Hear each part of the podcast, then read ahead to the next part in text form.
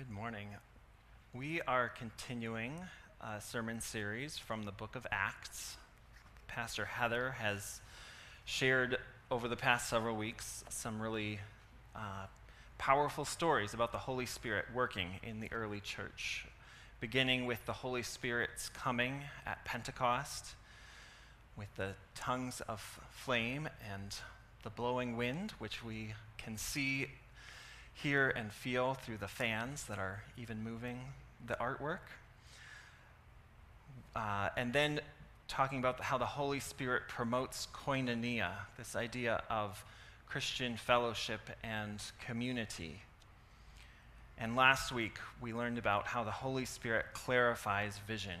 When Jesus' followers, Peter and John, saw the man sitting at the gate of the temple who was begging, and they saw his humanity and restored his health and restored his place in the community. The passage that we'll be reading today, Acts 4, starting with verse 1, begins right where that story left off. The chief priests and the Sadducees were at the top of the social pyramid in Jewish society. They made and enforced the rules, and they kept the peace with the occupying Romans. And because of their place in society, they were able to build some considerable wealth in these roles that allowed them to live pretty comfortably. And a few years back, they became concerned when this man from Nazareth began moving through the land. And he was drawing attention to himself as he made his way through their community. They became concerned about what Jesus' actions might mean for their role, their place in society. And they took action. They conspired with the Romans to hang Jesus from a tree at the edge of town, making him an example to other rabble-rousers who might try to disturb the status quo. They thought they had taken care of him, but now the people who had spent time with Jesus and followed him were back in action, recalling his name and drawing crowds. This is where we begin the reading of God's word. The priests and the captain of the temple guard and the Sadducees came up to Peter and John while they were speaking to the people. They were greatly disturbed because the apostles were teaching the people and proclaiming in Jesus the resurrection of the dead. They seized Peter and John, and because it was evening, they put them in jail until the next day. But many who heard the message believed, and the number of men grew to about 5,000. The next day, the rulers, elders, and teachers of the law met in Jerusalem. Annas, the high priest, was there, and so were Caiaphas, John, Alexander, and the other men of the high priest's family. They had Peter and John brought before them and began to question them. "By what power or what name did you do all this?" Then Peter, filled with the Holy Spirit, said to them, "Rulers and elders of the people, if we are being called to account today for an act of kindness shown to a cripple and are asked how he was healed, then know this, you and all the people of Israel, it is by the name of Jesus Christ of Nazareth, whom you crucified, but whom God raised from the dead, that this man stands before you, healed. He is the stone you builders rejected, which has become the capstone. Salvation is found in no one else, for there is no other name under heaven given to men by which we must be saved." When they saw the courage of Peter and John and realized that they were unschooled, ordinary men, they were astonished and took note that these men had been with Jesus. But since they could see the man who had been healed standing there with them, there was nothing they could say. So they ordered them to withdraw from the Sanhedrin and then conferred together. "What are we going to do about these men?" they asked. "Everyone living in Jerusalem knows what they have done is an outstanding miracle, and we cannot deny it. But to stop this thing from spreading any further among the people, we must warn these men to speak no longer to anyone in this name." Then they called them in again and commanded them not to speak or teach at all in the name of Jesus. But Peter and John replied, "Judge for yourselves whether it is right in God's sight to obey you rather than God. For we cannot help speaking about what we have seen and heard." After further threats, they let them go. They could not decide how to punish them because all the people were praising God for what had happened. For the man who was miraculously healed was over 40 years old. This is the word of God for you, the people of God.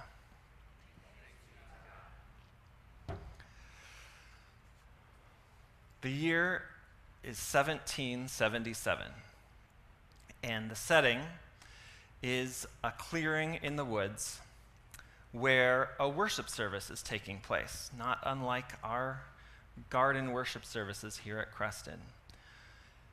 The birds are singing, the smell of pine needles fills the air, and a cool breeze passes through the congregation. An abolitionist Methodist preacher, instilled with courage from the Holy Spirit, has drawn a crowd in this forest clearing. Among them, Stokely Sturgis, a white Delaware farmer, and Richard Allen, his enslaved 17-year-old farmhand.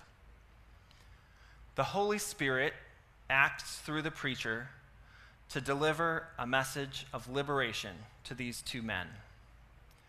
Allen was trapped in slavery, and Sturgis couldn't see Allen as fully human. Everyone was ensnared in this system of exclusion. The law of the land that was defended by people who read the Bible and said, "Slaves, obey your master," allowed for slavery. One person dominating another through power and control over their life. But the preacher in this forest clearing had introduced a possibility of a new way of being. Allen and Sturgis heard the abolitionist's message, and it changed their lives. They redefined their relationship.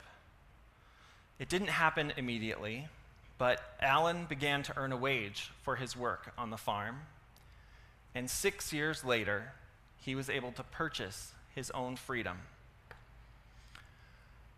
Allen, with a new life ahead of him, was inspired by the preacher in that woodland service, and he became a Methodist preacher himself. He traveled around for a few years preaching the liberating good news of the gospel, before settling in the city of Philadelphia, which was at the time the largest city in the colonies and the seat of the U.S. government. When he arrived, he looked to join a Methodist congregation and became a member at St. George's Church, where he preached the 5 a.m. worship service.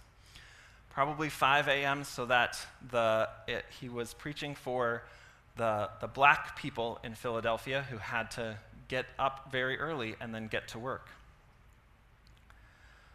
Philadelphia at this time was a primary destination for freed black people, those who, like Allen, had purchased their freedom, others who had been emancipated by white owners, convinced of the immorality of slavery, and yet others who had escaped through the Underground Railroad.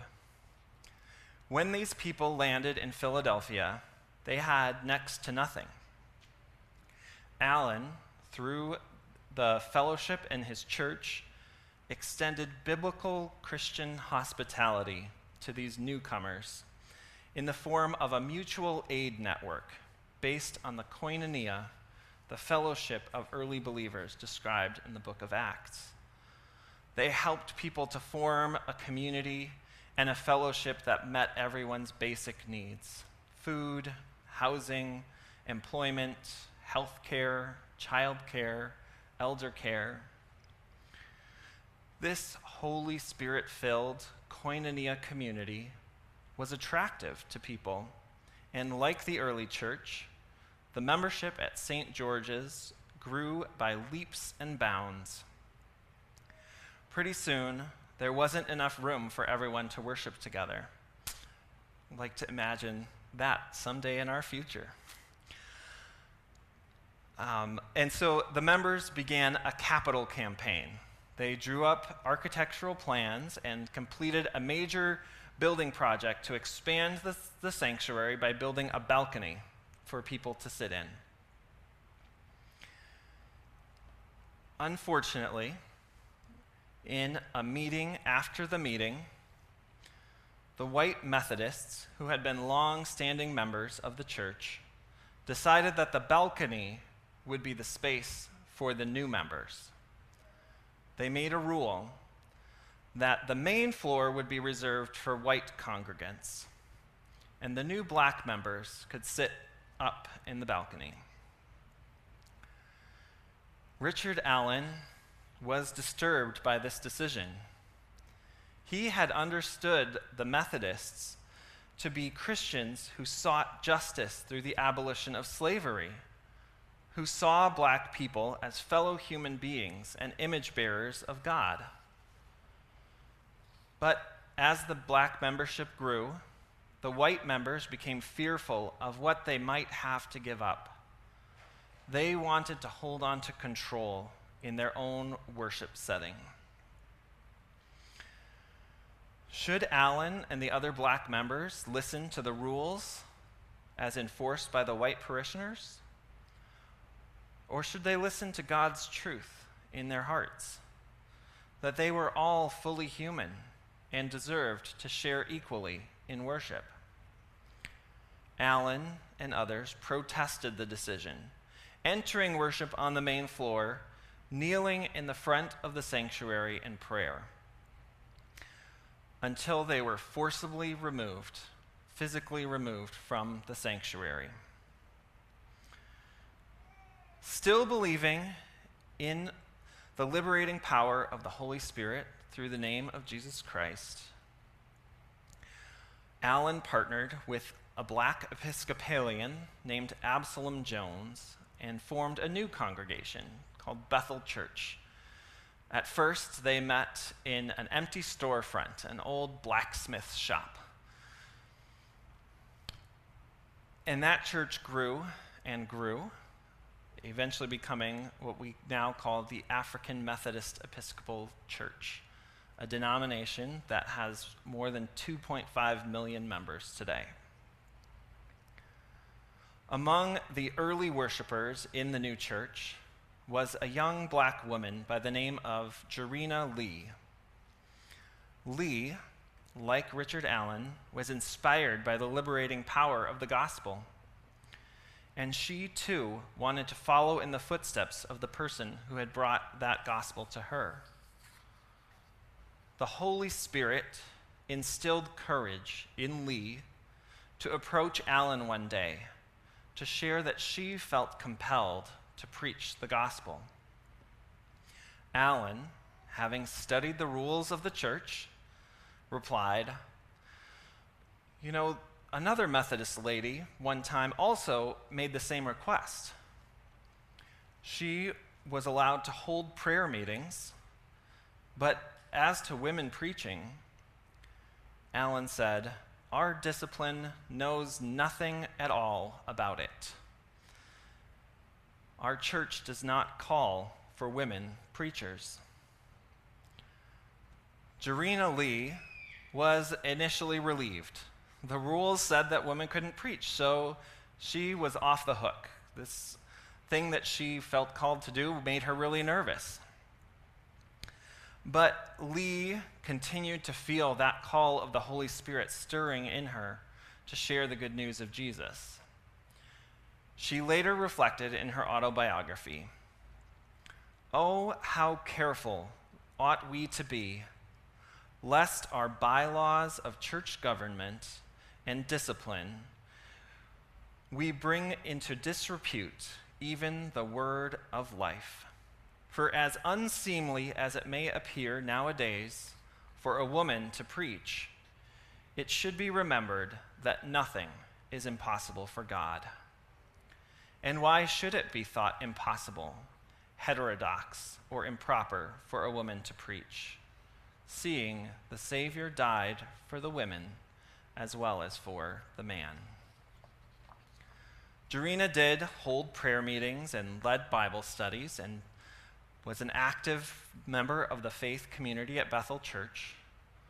And one day, 8 years after she had approached Allen to ask if she could preach, she was in a worship service, and the person delivering the message passed out. And the people gathered looked at each other and said, "Does anyone have anything prepared who could step in?" And Jarena Lee stood up, and she took the place at the pulpit. And after this, Richard Allen agreed that the Holy Spirit had clearly equipped Lee to preach. And she went on to be the first of many women to preach in the AME Church. Again, from her autobiography, "The disciples, though they were fishermen and ignorant of letters too, were inspired to preach the good news. To which I would reply that though they were inspired, yet that inspiration did not save them from showing their ignorance of letters and of man's wisdom. This the multitude soon found out by listening to the remarks of the envious Jewish priests. If then, to preach the gospel by the gift of heaven comes by inspiration solely, is God limited? Must he take the man exclusively? Did God not, and can God not inspire a woman to preach the simple story of the birth, life, death, and resurrection of Jesus Christ, and accompany it too with the power to the sinner's heart? As for me, I am fully persuaded that God called me to labor according to what I have received in his vineyard. If he has not, how could he consistently bear testimony in favor of my poor labors in awakening and converting sinners?" And so we come full circle. Jarena Lee invokes this story from Acts 4 of uneducated fishermen who followed Jesus and who stood before the Pharisees, questioned about what authority they had to speak in the name of Jesus, to heal in the name of Jesus, to teach in the name of Jesus. They said, "Our rules don't allow for this. You have to stop." And the disciples replied to the priests and the Sadducees, "Which is right in God's eyes, to listen to you or to listen to God? You be the judges, but as for us, we cannot help but speaking about what we have seen and heard." Friends, in this series from the book of Acts, we have been asking, how is the Holy Spirit acting? In these stories, the Holy Spirit acted to heal the crippled beggar, liberating him from a system of exclusion. And the Holy Spirit acted to instill courage in Peter and John to reply boldly to the religious leaders. The Holy Spirit acted to liberate Richard Allen and Stokely Sturgis from the dehumanizing system of slavery. And the Holy Spirit acted to instill courage in Allen to protest the rules at St. George's Church that would have excluded the black worshipers from full participation in the life of the church. The Holy Spirit acted to inspire Jarena Lee to preach the liberating gospel of Jesus Christ of Nazareth. And the Holy Spirit acted to instill courage in Lee to make the case to Allen for her worthiness to do so. That same Holy Spirit is alive here in Creston Church today. What good news does the Holy Spirit have for you today that might be liberating you from rules that once kept you from speaking of God's power in your life, from fellowship with one another, from recognizing the image of God in each other? How is the Holy Spirit instilling courage in you to speak of the work of Jesus Christ of Nazareth in your life and in your community? We ordinarily take time each week to give witness to the ways we have seen the Holy Spirit working in our lives. We call that our time of God stories, which ordinarily happens earlier in the service, and is why Lisa was surprised to be doing the children's message, children's blessing so early. But every person here, every person who comes in these doors can give witness to the Holy Spirit's power and the urge in your heart to speak of what you have seen and heard. The youngest among us who are right now worshiping outdoors in the garden often share of their understanding, their experience of God, testifying to God's presence in their lives through time spent with family and friends, playing together and enjoying God's creation. Others among us share other stories, big and small, how God shows up in the kindness of a stranger or in the beauty of a rainbow across the sky. Let's take some time now to share with one another how we've seen the Holy Spirit at work in our lives. Thank you all for following the Spirit's lead and sharing what you have seen and heard about God's work in your lives and how that has encouraged you this week. It has been an encouragement to us all. Let's pray.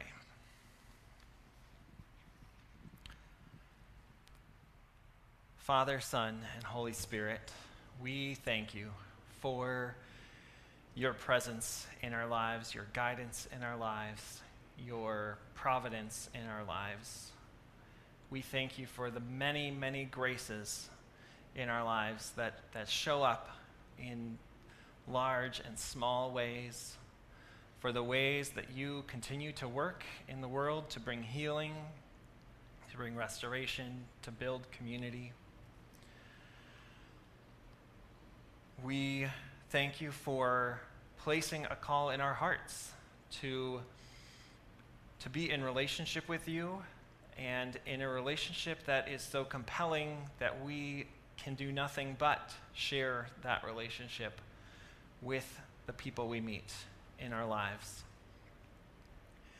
And we pray that your Holy Spirit would continue to live in and move in our community here at Creston, to promote koinonia and to clarify our vision and to instill courage so that, God, when the rules around us don't equate with your call in our lives,